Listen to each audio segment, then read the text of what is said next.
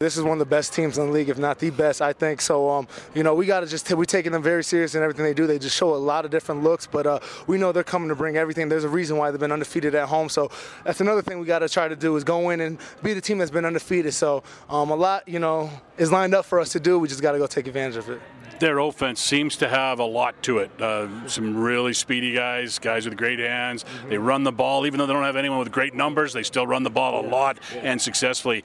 Talk about attacking them and what you have to do.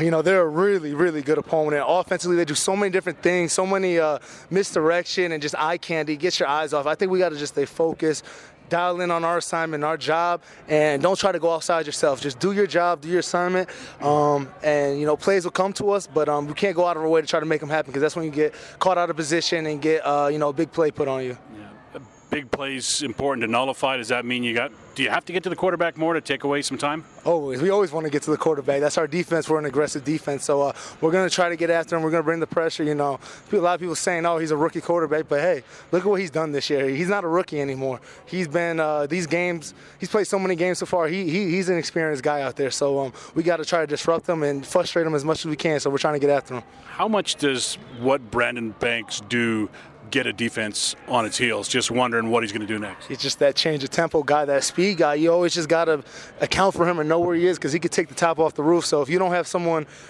high over the top of him, he will take the roof off. So, um, you know, the guy like that, he's so electric. You just know at any time he could explode and snap. So we just got to minimize those opportunities for him.